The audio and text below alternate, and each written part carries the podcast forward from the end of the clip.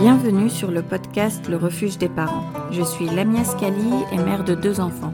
Nous le savons déjà, être parent c'est beau, incroyablement beau. Et c'est aussi compliqué. Mais nous n'avons pas à le vivre tout seul. À travers cette plateforme, je souhaite vous apporter des outils et astuces basés sur des recherches approfondies et ma propre expérience, à nous éduquer sur ce parcours de la parentalité où nous avons le privilège de faire partie. Cet espace est pour vous, donc j'espère sincèrement que ça vous plaira. Merci d'être là. Bonjour à tous, c'est Lamia Scali et aujourd'hui j'avais envie de parler de trucs de frères et sœurs. Vos enfants ne se battent jamais, n'est-ce pas? Hmm, C'est bien ce que je pensais. Euh, je vais tenter de décortiquer tout ça aujourd'hui parce qu'en fait, euh, il semble que ce soit l'une des plus grandes difficultés des parents. Et je suis certaine que je suis pas seule, mais la plupart d'entre nous, on est capable de rester calme quand les enfants commencent à se chamailler même quand les choses dégénèrent et puis finalement quelque chose explose et on peut plus garder notre calme et on crie juste pour que ça s'arrête. Et en fait, de nombreux parents souhaitent vraiment savoir comment amener leurs enfants à résoudre eux-mêmes ces problèmes. Et c'est donc de ça euh, dont on va parler aujourd'hui, de la façon dont on perçoit les conflits qui peut changer la façon de se sentir quand on essaye d'aider nos enfants. Il existe deux catégories principales de facteurs les choses qui se passent en nous et les choses qui se produisent chez nos enfants. Toujours plus facile de se concentrer d'abord sur soi-même, alors on va commencer par là, et puis on passera à ce qu'il faut faire avec nos enfants. Donc, euh, je veux commencer par un changement de d'état d'esprit. On doit changer la façon dont on perçoit le conflit avant de commencer à essayer d'interagir avec le conflit. Premièrement, c'est pas seulement pour les enfants, hein, mais euh, quand on voit des enfants dans leur groupe de copains et on doit comprendre euh, que le conflit euh, c'est une partie inévitable de la vie, qu'il y a toujours des désaccords et des points de vue différents. Ces choses font partie de la nature humaine et ça va se produire. Donc on doit commencer à voir les conflits comme une opportunité d'apprentissage plutôt que comme quelque chose à éviter. Et ça peut être assez difficile pour certains parents qui souhaitent simplement fuir les conflits. Et le problème, en fait, c'est que nos enfants, s'ils se battent, ils sont déjà un peu surexcités et en mode de survie, et ils ont besoin, en fait, qu'on soit mieux cadré, et donc on doit se calmer. Changer de perspective et voir le conflit comme une opportunité de leur enseigner, de les coacher, euh, de les soutenir et d'apprendre. D'autre part, euh, on a juste besoin d'avoir beaucoup confiance en leur capacité et de les considérer comme euh, capables et capables de résoudre ces problèmes par eux-mêmes alors, faut leur donner euh, cette confiance en eux-mêmes et donnons-leur l'impression qu'il n'y a pas vraiment d'urgence. Donc, l'autre grand changement de perspective, c'est de comprendre que quand les enfants sont en conflit ou en désaccord, en particulier quand un des enfants est blessé, l'autre enfant euh, tape ou il arrache des jouets, peut-être que ça pleure. On doit réaliser qu'à ce moment-là, les deux enfants souffrent et que les deux ont besoin de quelque chose. C'est très très facile de prendre parti pendant ces disputes et de voir un enfant comme la victime et un autre comme l'agresseur. Euh, J'en suis coupable. Et c'est vraiment important qu'on aborde ces conflits avec empathie pour les deux enfants. En quelque sorte, on, on, on autorise les deux enfants à être blessés et on, on voit que les deux ont des besoins qui ne sont pas satisfaits à ce moment-là, même en cas de conflit lorsque ces besoins sont en contradiction les uns avec les autres. Donc c'est très important de commencer à considérer euh, nos enfants non pas comme des victimes, ni comme des agresseurs, mais comme des individus ayant des blessures individuelles et des besoins individuels et d'aborder la situation à partir de là. Je récapitule alors. Donc, considérer donc le conflit comme une, opportunité d'apprentissage, ayant confiance en la capacité euh, de nos enfants à gérer ces conflits avec bien sûr du soutien, puis à admettre également que les deux enfants traversent probablement des moments difficiles à ce moment-là, et que l'un n'est pas la victime et l'autre n'est pas l'agresseur. Passons maintenant à la façon de gérer les conflits.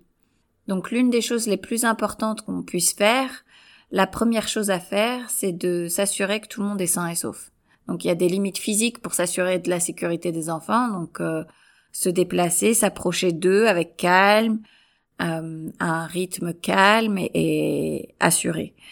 Encore une fois, c'est la projection de la confiance en soi et de se rappeler d'avoir confiance en eux aussi, qui ne vont pas vraiment sérieusement se blesser et être présent avec eux pour intervenir si les choses passent au physique. Donc euh, s'approcher, se connecter avec eux, puis on commence à décrire ce qu'on voit. Donc euh, en mode euh, narration, donc dites ce que vous voyez, ce qui se passe, le dire sans jugement ni reproche. Donc quelque chose comme euh, disons que qu'ils se chamaillent pour un jouet et que les deux enfants se déchirent le jouet. Ah et vous voulez vraiment tous les deux hein, se jouer, vous vous accrochez tous les deux super fort. Donc vous commencez à faire ces remarques et parfois pour les enfants plus âgés le fait que de l'avoir dit à haute voix et que on commence en quelque sorte à dévoiler le conflit au grand jour, ça suffit. Ils se mettent eux-mêmes en fait à commencer à montrer des, des atouts déjà acquis pour commencer à négocier. Pour les plus jeunes, ils commenceront probablement à, à essayer de parler et, euh, et en fait, euh, faut juste continuer à narrer les faits, à faire preuve d'empathie et à valider en fait euh, leurs leurs sentiments. Donc de pas prendre parti la réalité est de faire preuve d'empathie et de valider les points de vue des deux enfants en même temps. Et c'est assez, euh, ça peut être en tout cas assez délicat. C'est quelque chose euh, qui demande un peu de pratique et il faut apprendre à le faire soi-même. Mais être capable de dire ah tu voulais vraiment jouer, t'avais pas fini de jouer avec et pouvoir ensuite se tourner vers l'autre et valider ses sentiments. Toi aussi, hein, tu le voulais vraiment, je crois, tu l'avais vu et, et tu crois l'avoir vu en premier. Et tu penses que c'est à ton tour de jouer avec. Vous savez faire des va-et-vient et offrir la possibilité à chacun d'exprimer ses sentiments et d'être entendu sans ignorer l'autre en fait. Et c'est quelque chose que qu'il faut pratiquer parce que c'est pas très naturel. Et l'idée en fait, c'est que pour les jeunes enfants, vous vous donnez un cadre sur la façon d'avoir une interaction et en fait vous supprimez progressivement votre aide au fur et à mesure qu'ils deviennent de plus en plus euh, compétents et, et, ils ont de moins en moins besoin d'intervention. Donc il faut échafauder en quelque sorte ces interactions de manière très intentionnelle.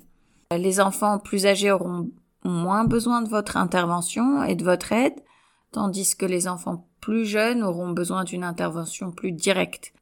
Gardez de l'espace pour chacun et leurs sentiments, mais en même temps étayer euh, cette interaction, puis à mesure qu'ils deviennent de plus en plus compétents, on se retire. Quoi. Le but de cette intervention, c'est de leur enseigner euh, des capacités afin que il n'y a plus besoin d'intervenir ou du moins de moins en moins et que eux-mêmes commencent à, faire preuve de créativité et à résoudre euh, leurs problèmes ensemble. Ils ont juste besoin de capacités et des mots pour y arriver. Disons maintenant qu'ils se battent carrément et s'ils frappent, c'est une impulsion et n'ont pas les capacités nécessaires pour s'arrêter avant le fait. Et donc j'adopte ce type de phrase. Je vais t'aider à t'arrêter. Non, je ne te laisserai pas frapper. Je sais que tu es très en colère. Je ne te laisserai pas faire du mal. Et puis en fait, euh, on les coach à verbaliser et à reconnaître euh, ce, dont ils ont réellement besoin. Je pense que parfois, on ne s'exprime pas suffisamment ouvertement avec nos enfants parce qu'ils ne sont pas aussi capables de réfléchir à ces choses dans leur tête. Ils n'ont pas cette capacité cognitive pour le faire. Ils ont besoin de le faire à haute voix et donc de le faire savoir à haute voix ce processus de régulation comme ah j'ai besoin qu'on m'aide à m'arrêter. Ça doit être plus tangible pour ces jeunes enfants. Ils ne sont pas capables de le faire dans leur propre tête. Donc en leur donnant les mots, vous savez, ça les aide à reconnaître leurs propres signaux et ça les aide ensuite à pouvoir s'arrêter. Donc bon, bien sûr, ça ne se fera pas du jour au lendemain, mais leur apprendre quelques phrases, les aider, les soutenir. Et puis on peut toujours s'adapter et offrir plus de soutien dans les moments où ils ont peut-être moins de capacité d'autorégulation, comme quand ils sont fatigués ou quand ils ont faim. On se met tous en colère, donc euh, parfois il s'agit juste de réaliser qu'ils euh, ont besoin de un peu plus de soutien à différents moments. Un autre point sur ce que vous pouvez faire dans les moments de conflit, c'est de comprendre pourquoi vos enfants se battent en premier lieu et de résoudre la cause. Et alors, on se retrouve euh, pas aussi souvent dans ces situations qui sont si difficiles. Euh, c'est donc l'autre partie de notre épisode aujourd'hui. Si on demande aux parents pourquoi leurs enfants se battent, en général, on répond euh, ça vient de nulle part, ça arrive pour n'importe quoi. Encore une fois, on peut gérer de différentes manières. La chose importante à garder en tête, c'est que quand nos enfants adoptent ce genre de comportement, c'est toujours une tentative de répondre à un besoin non satisfait. Notre travail donc consiste à détecter ces besoins et afin qu'on puisse les aider à remédier à ce besoin. Et du coup, bah, on espère qu'ils ne se battront plus autant. Donc, ce qu'on cherche à savoir, c'est si ces difficultés se répètent dans un certain type d'environnement ou si ça arrive apparemment tout le temps, peu importe le type de situation. Donc on commence avec euh, les événements isolés. Je vais vous euh, présenter un exemple. Comme ça, c'est plus facile en fait, à, je pense, à comprendre et visualiser le truc. Disons que ma fille euh, construit une tour de blocs dans le salon et que je suis dans une autre pièce pas loin. Et que mon fils de deux ans arrive en courant et tout d'un coup j'entends un gros boom parce que les blocs sont tombés et puis mon enfant de deux ans crie ou hurle même, ce qui signifie en général que ma fille aînée l'a frappé. Qu'est-ce que je fais? Donc je pourrais facilement intervenir et pointer du doigt l'agresseur et l'autre la victime. Je pourrais poser une question rhétorique à, l'aîné, mais sans vraiment demander une réponse tout en m'occupant de celui qui a été frappé. Dans cet exemple, ma fille, elle se sentirait assez déconnectée de moi, donc elle dirait rien sur ce qu'elle ressent vraiment. Supposons ensuite que je crée encore plus de séparation avec elle en l'envoyant en coin. Après tout, euh, ça peut paraître raisonnable, non? Faut bien punir un enfant d'une manière euh, ou d'une autre euh, pour avoir frappé.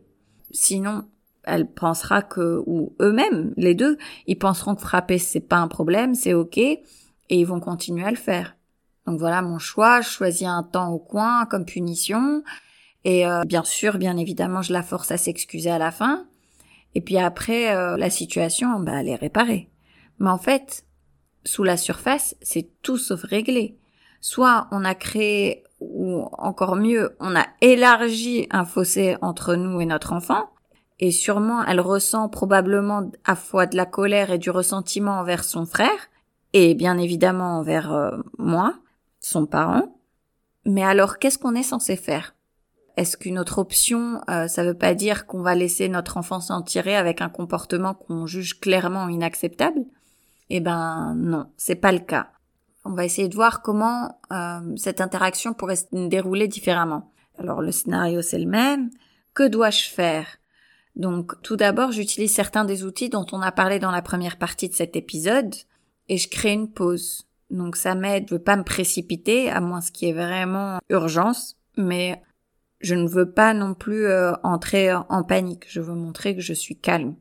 En entrant dans le salon, je cherche à savoir qui a frappé, à identifier le danger et bien sûr, je sépare les enfants s'il y a besoin. Si un enfant est blessé, bien sûr, faut le réconforter. Mais aussi, il faut se rappeler qu'on n'a pas besoin de dire quoi que ce soit à ce moment-là. En fait, il faut une présence calme.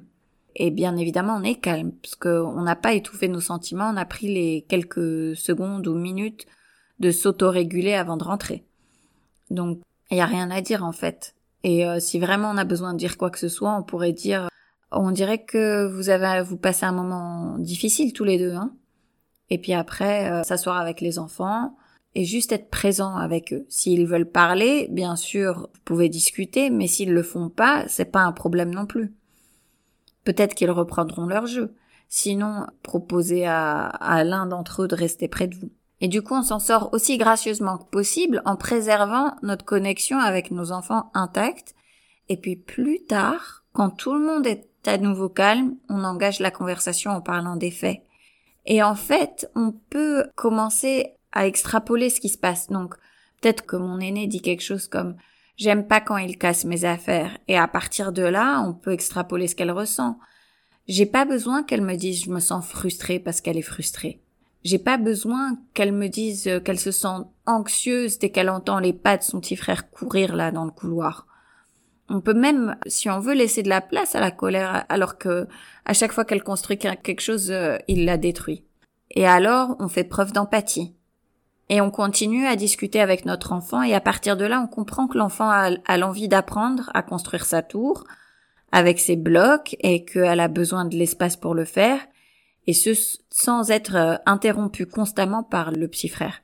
On n'a pas besoin qu'elle nous explique tout ça en détail, on peut l'extrapoler par rapport à ce qu'ils nous ont dit en fait les deux. À partir de là, je pense qu'on peut dire on peut du moins essayer de d'assembler une solution au problème ensemble et l'enfant va probablement pas produire une liste de façons pour répondre aux besoins de chacun, mais euh, ce qu'on fait vraiment, c'est qu'on sème l'idée que répondre aux besoins de chacun, c'est possible. Parce que peut-être qu'ils disent ah je sais pas comment faire et tout, et nous on peut dire ah ben on peut installer peut-être les barrières pour bébé autour d'une partie du salon et tu peux jouer et passer des trucs à ton petit frère s'il veut t'aider, mais il pourra pas accéder à ta tour. Du coup, tu seras toujours dans le salon, on traîne tous ensemble. Est-ce que ça marche pour toi? Et en fait, ce qu'on fait ici, c'est d'identifier les besoins de chacun pour y remédier. Petit frère, il veut juste euh, participer ou être à côté. Du coup, il sera dans la même pièce et elle aura la possibilité de faire sa tour sans avoir à avoir peur en fait que ce soit détruit tout le temps. Soit ça fonctionne et tout le monde est satisfait, mais c'est aussi possible que en fait ça fait ressortir d'autres besoins et que la solution ne fonctionne pas et du coup faut revenir un peu en arrière, analyser et euh, essayer d'avoir une conversation encore avec les enfants. Bon, passons au cas où il semble que les conflits en fait sortent de nulle part et qui se produisent constamment tous les jours. Plus euh, on voit que ça arrive dans plein de situations et plus il est probable que ça ait davantage à voir avec la relation qu'on entretient nous-mêmes en tant que parents avec chaque enfant, plutôt qu'à une dispute qu'ils ont entre les deux. Je pense que c'est parfois difficile de réaliser à quel point l'arrivée d'un frère ou d'une sœur bouleverse le monde d'un enfant. Ils ont passé beaucoup de temps avec nous, et puis tout d'un coup, il y a une autre personne dans la famille qui prend beaucoup de temps, ou tout le temps et toute l'attention des parents. Et puis surtout s'il est né à plusieurs années de plus que le bébé, en fait, on s'attend à ce que l'aîné soit capable d'attendre et de pas faire de crise de colère. Quand on est constamment colérique et qu'on dit à nos enfants plus âgés d'attendre et on leur rappelle à quel point ils aiment leur nouveau frère ou sœur, alors qu'en réalité, euh, ils ont sûrement des sentiments assez mitigés à ce sujet. L'enfant suppose que son parent est celui qui a raison et il pense qu'il doit y avoir quelque chose qui va pas avec lui-même. Donc en fait, euh, ensuite c'est une dynamique de pouvoir en fait qui s'installe souvent, dans laquelle les parents disent constamment à l'enfant plus âgé quoi faire et quoi ne pas faire et d'être doux avec le bébé et de pas frapper son frère et sa sœur. Et euh, l'enfant sait que frapper son papa ou sa maman euh, c'est pas toléré et ils ont toute cette frustration, cette colère et ça se traduit par une frappe sur le frère ou la sœur. Donc une chose qu'on peut vraiment faire pour aider nos enfants là, c'est de leur permettre de ressentir tous ces sentiments qui sont difficiles, qu'ils peuvent éprouver à l'idée d'avoir un frère ou une sœur. Même si on pense être assez compréhensif, c'est pas facile d'entendre notre enfant plus âgé dire des choses comme préférer qu'il n'y ait pas de bébé, quoi. Tous les sentiments qu'on ressent à l'idée de les voir euh, s'entendre, en fait, euh, se manifestent dans notre frustration à l'égard de l'aîné. Et donc, plus en fait on arrive à les entendre, quand ils expriment à quel point ils veulent pas avoir de frère ou de sœur, plus euh, l'enfant entendra ce message de mon parent m'aime et m'accepte tel que je suis, peu importe ce que je dis ou ce que je fais. Donc euh, en fait, dans ce type de situation, euh, la réponse à tous les besoins de l'enfant, en fait, c'est de passer du temps tête à tête avec nos enfants, quoi. Ça peut durer seulement dix minutes par jour, mais l'important c'est que ce soit prévisible. Quand on rend les choses prévisibles, on leur enlève cette peur qu'ils n'auront plus jamais de temps juste avec nous. Pour nous, euh, dans notre euh, maison, j'utilise l'heure du bain comme un moment privilégié où je suis juste là. Parfois, bien sûr, c'est interrompu toujours par le petit frère, mais euh, je profite encore, encore plus tard également à l'heure du coucher pour avoir un petit moment spécial ensemble en fait. Ah, j'ai l'impression que c'était beaucoup, mais j'espère que vraiment que ça puisse aider du moins une petite partie de cet épisode. Merci beaucoup d'avoir écouté. Le refuge des parents, c'est un podcast de parents curieux. Vous pouvez l'écouter sur Spotify, Apple Podcast et toutes les plateformes de podcast. Et si vous avez aimé cet épisode, n'hésitez pas à le partager, à laisser des commentaires, à mettre des étoiles. Vous pouvez aussi me contacter sur info@lerefugedesparents.com. À bientôt pour le prochain épisode.